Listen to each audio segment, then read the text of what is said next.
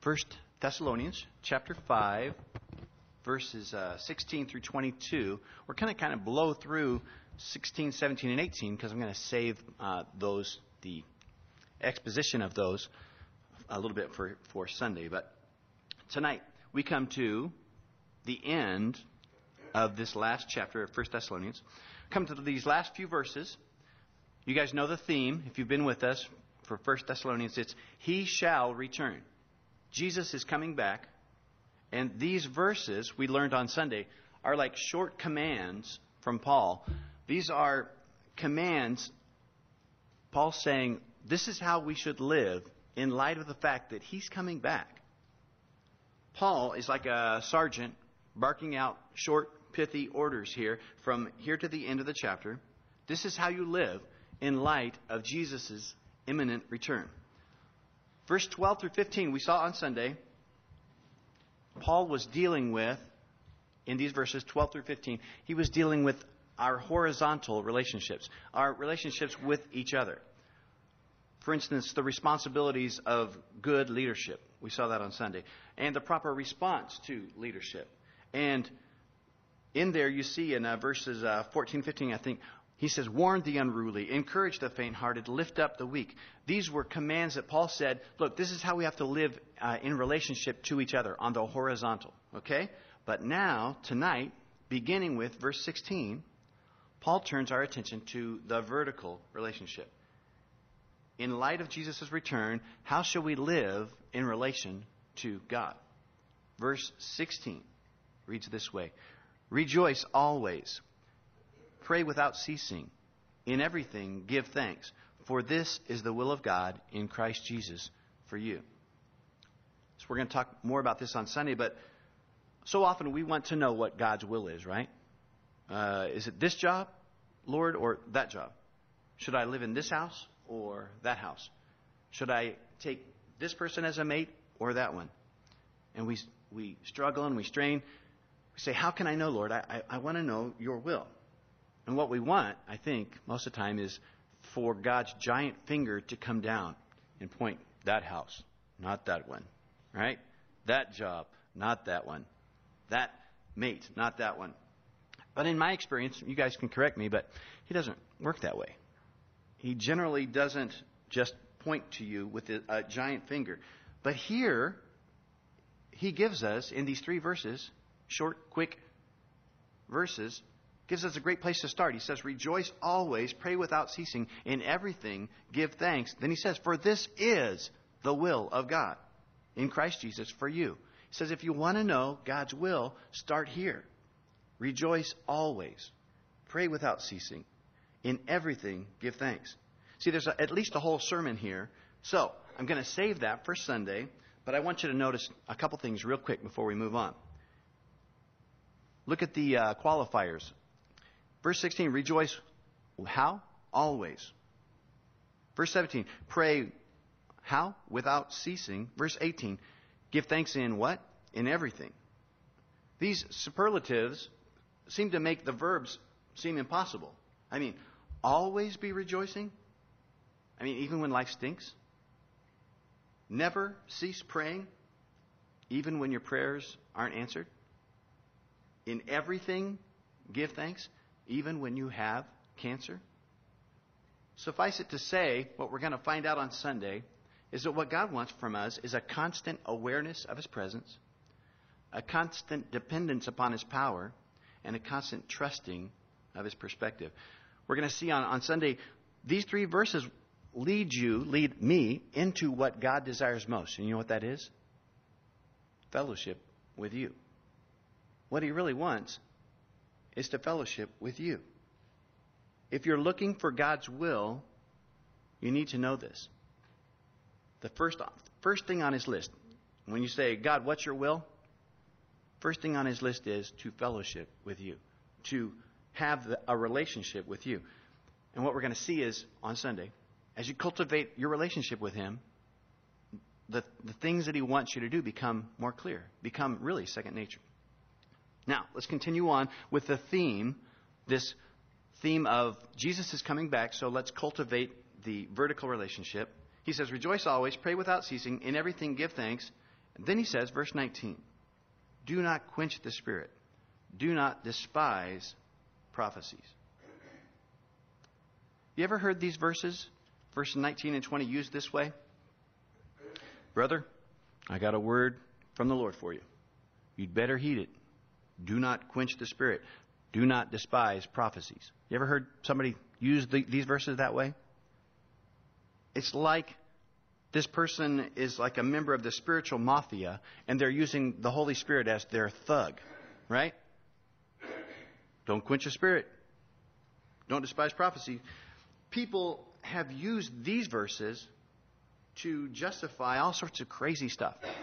Holy laughter, barking like dogs, crazy stuff that's not in the Bible. And when you say, uh, where's that in the Bible?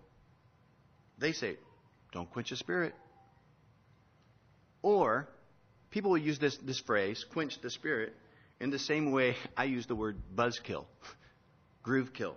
Um, right, you know, just a goofy example. Let's say everyone was wearing a, a, a Calvary Chapel of the Lakes T-shirt until you came in with another shirt on. Oh, dude, what a quench! Really quench the spirit. Um, or I've actually heard this. The worship was so great last night, and we didn't want to quench the spirit, so we kept worshiping. We didn't even have time for a sermon, right? Thinking that, that the Spirit is, is moving in such a way that, that we don't want to quench the Spirit, so we don't hear from the Word of God. Is that what this means? Do not quench the Spirit. Do not despise prophecies. Do these verses mean, for instance, that if one of you were to want to interrupt the service and you claim you have a prophecy, am I obligated to let you take the floor. If we stop singing, for instance, let's say we did four choruses instead of five, are we quenching the Spirit? Let's look at this. Verse 19 again. Do not quench the Spirit. What does the word quench mean? It literally means to extinguish a fire. Interesting, this is the only time in the New Testament this is, that this is used metaphorically. In every other instance, the word quench is actually talking about extinguishing a fire. Paul describes the person here of the Holy Spirit like a flame, a flame of fire. Now, that's not an unusual association. The Holy Spirit being associated with fire. Do you guys remember John the Baptist? He was speaking of Jesus and he said in Matthew 3 verse 11, he says, "I indeed you I indeed baptize you with water unto repentance, but he who is coming after me, Jesus, he is mightier than I, whose sandals I am not worthy to carry. He says he will baptize you with the Holy Spirit and fire. The Holy Spirit, make no mistake, is a person. He's spoken here, though, metaphorically as a fire. Now, felt like the Lord sort of took me on a little journey thinking about fire through the New Testament. In the early in the Gospel of John, you guys know, that Jesus is identified as what? The light of the world. A theme that runs all throughout John. Jesus was the light, is the light of the world, right? Um, now, they didn't have incandescent bulbs back then, right? So the only way you could light something would be with fire. And interesting, John 9, verse 5, Jesus said of himself, he says, As long as I am in the world, I am the light of the world. It's like Jesus is saying, Look, I'm the, I'm the flame that while I'm here, I will light the way for the world. Then later, what happens? Jesus says, I must leave, but I will send another. John 14, verse 16, Jesus said it this way And I will pray the Father, and he will give you another helper, that he may abide with you forever the Spirit of truth, whom the world cannot receive because it neither sees him nor knows him, but you know him. And he says, For he dwells with you and will be in you. We have to get into a little bit of theology in case uh, some, of, some of you folks I haven't seen too many times before, so I need to make sure I've covered this. Jesus says to the disciples, when he's saying, Okay, guys, I got to go, he's saying, I'm going to send the Holy Spirit, this other helper, this flame He's already dwelling with you. But when I'm resurrected, He will dwell in you. And then in Acts chapter 1, if you were with us in Acts, Jesus says to, this, these same disciples, he says, Wait in Jerusalem, for this Holy Spirit, this flame will come upon you. Three different ways that the Holy Spirit acts upon us or acts in our environment. He will be with you. How that happens is when you are listening to a message and you're not saved, it's the Holy Spirit that's saying, You need Jesus. You need Jesus. When we're saved, the Holy Spirit comes to live in us, inside us. And here in Acts chapter 1, after the disciples have already received the Spirit in them, then Jesus says, But wait, for the Holy Spirit will come upon you. And almost like a perfect illustration of this flame concept, look now with me at Acts chapter 2. Acts chapter 2, verse 1 through 4 says, When the day of Pentecost had fully come, they were all with one accord in one place. And suddenly there came a sound from heaven as of a rushing mighty wind, and it filled the whole house where they were sitting. Then there appeared to them divided tongues as of fire, and one sat upon each of them. Get the picture. They're in, they're in the upper room there, and they all look like candles. Right? There's the, this, this divided tongue. It looks like fire. One sat upon each of them, and they were all filled with the Holy Spirit and began to speak with other tongues as the Spirit gave them utterance. Make sure, I want to make sure you get this. Three ways the Holy Spirit operates, operates in our lives. He will be with you, Jesus says. He'll be with you. He, right now, if, if there's an unbeliever in the room, the Holy Spirit is still present here, and He is saying to you, you need Jesus. Jesus, the Holy Spirit, excuse me, operates with us, around us. He's the flicker of light convicting us of our sin, pointing to Jesus.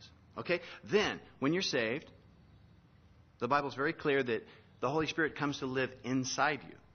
That same light, you could say, floods your soul, cleanses you of your sin. But after that, as in Acts chapter 1, Acts chapter 2, the Holy Spirit wants to come upon us. He wants to come upon you and me. What does that mean? Well, it means the same thing it meant in Acts chapter 2. He wants to overflow our lives. He wants to give us power. He wants to overflow our, our, lives with power and love. He wants me, he wants you to be a light that can be seen by others, pointing the way to him. Just like they did in Acts chapter 2. See, we should be filled, Ephesians chapter 6 says, we should be filled to overflowing with the Holy Spirit, and we should be continually being filled. In fact, this light, the Holy Spirit, that's supposed to be overflowing in us, Jesus says we should be like lights that can be seen from a mile away, from a long way away. Matthew chapter 5, verse 14, Jesus speaking of his disciples then and now, you are the light of the world. And he said, A city that is set on a hill cannot be hidden, nor do they light a lamp and put it under a basket, but on a lampstand. And it gives light to all who are in the house. Let your light so shine before men that they may see your good works and glorify your Father in heaven. You guys see it? The Holy Spirit is a person, but he's described here to give us a, a picture as a flame of fire. And what is Paul saying? Paul is saying, don't quench, don't extinguish, don't put out that flame. Listen, Jesus is coming back. The world needs to see that flame. The world needs to see that flame on you. See, Jesus wants the Spirit to burn brightly upon us that they may see our good works and glorify our Father in heaven. Now, there's three ways, right? We've, we've seen that, that the Holy Spirit burns. But there's really only one way that it can be quenched, if I understand it correctly. I mean, the Holy Spirit's working with, right? Trying, uh, convicting the world of sin, Jesus said. When the, when the Holy Spirit is working outside of us, then that can't be quenched until the time comes when He is removed from the world, right? So that, that can't be quenched by anything that we can do. What about when he's inside of you? That can't be quenched because Ephesians 4:30 says that the Spirit has sealed us for the day of redemption. It's a done deal. So there's only one way you can quench the Spirit, and that's when the Spirit is upon you. It's only the flame that is upon you, the little flicker on your head, that can be quenched. It's, that's the only thing that can be put out, which means your impact upon other people, right? So, how do we quench the Holy Spirit? Let's talk more specifically. How do you quench the Holy Spirit? Well, how do you quench a flame on a candle? I mean, if it's small enough, you can, you can quench it with just two fingers. You can douse it with a chemical, right? Spray it with a extinguisher. You can stop, drop, and roll. You can take a blanket and beat it out. But it all comes down to, if you're talking about quenching a flame, really comes down to one thing done one of two ways. The way to quench a flame is to take out the oxygen, right? And it only can happen, if I understand it right, one of two ways. You can either smother it, or you can simply fail to fuel it. Let's talk about the first way. You can quench the flame of the Holy Spirit working upon your life. You can quench that by smothering it. We actually saw that already. Matthew chapter 5, verse 14. Let me read it to you again. Jesus says, You are the light of the world. A city that is set on a hill cannot be hidden. Nor do they light a lamp and put it under a, ba- a basket, but on a lampstand. And it gives light to all who are in the house. Let your light so shine before men that they may see your good works and glorify your Father in heaven. See, you can quench the work that the Spirit wants to do in your life by covering it up. Right? You put something over a flame close enough, long enough, if you cover it up, you can quench it. You can quench the work of the Holy Spirit upon your life by covering it up at work, by covering it up with certain friends, by living in a way that nobody really knows except at church that you're a Christian. You can quench the Holy Spirit by just trying to fit in, not trying to stick out in the world. Yeah, that'll do the trick. If you want to quench the Spirit, just try to cover your relationship with Jesus up. It's like the little boy, maybe you heard this. Little boy trying to understand the mystery of salvation. He's talking with his mom, and his mom says, Well, it's kind of hard to explain unless you, you understand, son. You invite Jesus into your heart and he comes to live inside of you. Little boy thinks about that for a second and says, But, Mom, I'm just a little boy, and Jesus is so big. Won't he stick out? And the answer is yes. If you have Jesus in you, he's too big, he's too great, he naturally will stick out. But you can. You can hold him down. You can hold him in. You can cover him up. And you can quench the work of the Holy Spirit upon your life. And of course,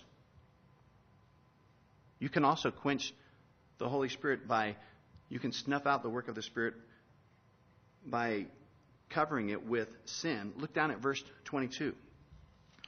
22 Verse 22 says, abstain from every form of evil. And in Matthew chapter 6, verse 23, Jesus said, But if your eye is evil, your whole body will be full of darkness. If therefore the light that is in you is darkness, how great is that darkness? It, it should go without saying that sin in our lives can quench, can snuff out the work that the Holy Spirit wants to do upon us, right? Through us. So, you can quench it by covering, but you can also quench the flame of the Holy Spirit simply by inattentiveness. Turn now with me, if I, I don't think I told you this, turn with me to Matthew chapter 25. It's easy to find. Matthew chapter 25, we're going to look at a parable that Jesus spoke. Remind me again, what's the, the theme of 1 Thessalonians? He shall return. Matthew chapter 25. Jesus wants us to be ready, right? Read with me now. Matthew 25, verse 1 Then the kingdom of heaven shall be likened to ten virgins who took their lamps and went out to meet the bridegroom. Now five of them were wise, and five were foolish. Those who were foolish took their lamps and took no oil with them, but the wise took oil in their vessels with their lamps. But while the bridegroom was delayed, they all slumbered and slept. Maybe I should say it this way they all slumbered and slept. Verse 6 And at midnight a cry was heard Behold, the bridegroom is coming. Go out to meet him. Then all those virgins arose and trimmed their lamps. And the foolish said to the wise, Give us some of your oil, for our lamps are going out. But the wise answered, saying, No, lest there should not be enough for us and you, but go rather to those who sell and buy for yourselves. And while they went to buy, the bridegroom came. And those who were ready went in with him to the wedding, and the door was shut. Afterward, the other virgins came also, saying, Lord, Lord, open to us. But he answered and said, Assuredly I say to you, I do not know you. And the point of Jesus' story is very clear in verse 13. Watch, therefore, he says, for you know neither the day nor the hour in which the Son of Man is coming. We've seen this over and over again as we're going through 1 Thessalonians. We don't know the day or the hour. That's why we should be ready now. Half the virgins thought that they had a relationship with the bridegroom, but they knock on the door and he says, I'm sorry, we've never really met. And there are people in every church like that. They claim to be Christian. They may even think they're Christian, but they have no relationship with Him. But what I want you guys to notice for our discussion tonight, look at verse 8. The foolish said to the wise, Give us some of your oil, for our lamps are going out. That's the same word for quench. The point is this some fires go out by snuffing them out with sin or covering them up, being ashamed to be called a disciple of Jesus. But a lot of fires, they go out simply because they're not tended to. Lack of fuel. What's, what's the fuel? What's the oil that will keep the fire of the Holy Spirit upon us. Go back with me now to 1 Thessalonians chapter 5. What's the fuel? What's the thing that we need to continually be doing to keep our lamp lit? Look at with me 1 Thessalonians chapter 5 verse 19. Do not quench the spirit. Now back up with me. 3 verses. Rejoice always. Pray without ceasing. In everything give thanks. Here's how you quench the Holy Spirit don't rejoice, don't pray, don't give thanks. I promise you, if you don't rejoice, you don't pray, you don't give thanks, you will find a pile of embers where your abundant life used to be. For that matter, back up some more. We could do this all with the whole chapter. If you want to quench a spirit, don't comfort the faint hearted. Don't uphold the weak. Don't be patient with all. Go ahead, render evil for evil. Only pursue what is good for you, not for all. If you want to put out the fire of the Holy Spirit, and again, I'm not saying your salvation, I'm saying the Holy Spirit upon your life, the abundant life that people notice, if you want to put that out, just don't do these things. Now look at, with me at verse 20. Paul says, Do not despise prophecies. Now, despise, that word means to make of no account, to treat with contempt. Now, when we think of prophecy, most of the time we think of foretelling the future, right? But it also means, and actually more often in the Bible, it means forthtelling, telling forth the, the words of God, speaking forth God's truth. This is the actual definition from a Blue Letter Bible. It says, a discourse emanating from divine inspiration and declaring the purposes of God, whether by reproving and admonishing the wicked, or comforting the afflicted, or revealing things hidden. Now, by that definition, forthtelling, I believe prophecy is a really good word to describe what happens whenever we come together and study His Word. Is it not a discourse emanating from divine inspiration and declaring the purposes of God? He's telling us what his purposes are reproving, admonishing the wicked, comforting the afflicted, revealing things hidden. So this verse means whether it's someone claiming to foretell the future or someone teaching from the scriptures, forthtelling, says don't despise it, don't reject it, don't just dismiss it. Now, does that mean, again, we're, we're back to this, this uh, question, does this mean that I'm just supposed to let anybody who says, hey, I, I got a prophecy, am I just supposed to let them speak in the name of the Lord? Not necessarily. Look now at verse 21. We have our clarifier. Test all things, hold fast what is good. There are tests by which we can know if someone is truly speaking for the Lord. He says, Test all things and hold fast to that which is good. In other words, if it passes the test, then keep it. If it doesn't, dismiss it. And some of these tests are very quick, very simple. For instance, if someone speak, claims to be foretelling the future, that one's pretty easy to figure out. If it happens just the way they said it, exactly as they spoke it, then you know they're they're in the clear. But if it doesn't, then the Bible says that they're false prophets. And if we live by the Old Testament, we would take them out in the back there and stone them to death. But that test takes some time, though, right? To figure out whether or not this prophecy is true. Are we supposed to then necessarily let someone who claims to have a prophecy take the floor, come up to the, the pulpit, and take the floor prior to that?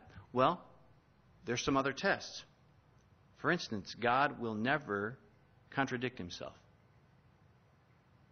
See, a prophecy must line up perfectly with what God has already spoken to us through his word. Right? For instance, if you were to stand up and say, hey, God has given me a prophecy that homosexuality is now okay with God, I can know for sure, okay, false prophet. If you were to say, that the Lord told you he's coming back for certain next Tuesday. I say, okay, false prophet. Because Jesus says no man knows the day or the hour. There's tests that you can look upon this and say, uh, yes, no, or I've got, I need some more information. Um, here's another test: is that God will not interrupt Himself. If I am teaching, if I am forthtelling the Word of God, right? And, and we believe that he is actually speaking now, right, through an earthen vessel because of his word, and his word is the thing that we're listening to. And someone bursts in and, and, and has a claim to prophecy, then one of us isn't speaking the word of God because he won't interrupt himself. If the Spirit gives a prophecy, he would be able to tell me, look, this is for real. Shut up. Let the guy talk. If, on the other hand, we have how many people know what an afterglow is? Um, they are fairly prevalent in Calvary chapels. Um, we never had one in Orlando when we were there, um, but they they have them at Merritt Island and stuff. And I'm I'm not opposed to them. I'm not sure even how to to go down that road because I never had any experience with it, but I'm still open to that. If we were to have an afterglow and you were to hear, as best you could tell, the voice of the Lord saying, Read this scripture. Someone needs to hear this scripture. You would be very safe in doing so because it's the scripture. If you're worshiping the Lord and He puts a verse in your head and He tells you, you need to say this out loud, these are the things where it says, do not despise prophecy. You get it? Um, and maybe that's what some of us need to hear because, like I said, I'm kind of uncomfortable with the idea because I haven't had any experience with it. You know, much. I've had a little bit. Maybe that's what maybe that's what the Lord is saying to us. Look, don't just dismiss the idea that the Lord can speak through His people in this way. Um, when he does, I think we know and will respond. He says, do, do not despise this. It's, and especially, again, if it's scripture, it's safe because it probably means that someone in the room definitely needs to hear that. And if it's you that the Lord speaks to through some word of prophecy, then it says, test it by the word, and then what? Hold fast to that which is good. Hold fast to that which is good. That it means to hold fast, to keep secure, keep firm possession of. If you've had a word of prophecy spoken to you by way of one of his precious saints, and you know that to be true, by all means, hold it tight. Maybe some of you guys don't know this. Calvary Chapel, the very first one out in Costa Mesa, Chuck Smith had prophecy spoken over him.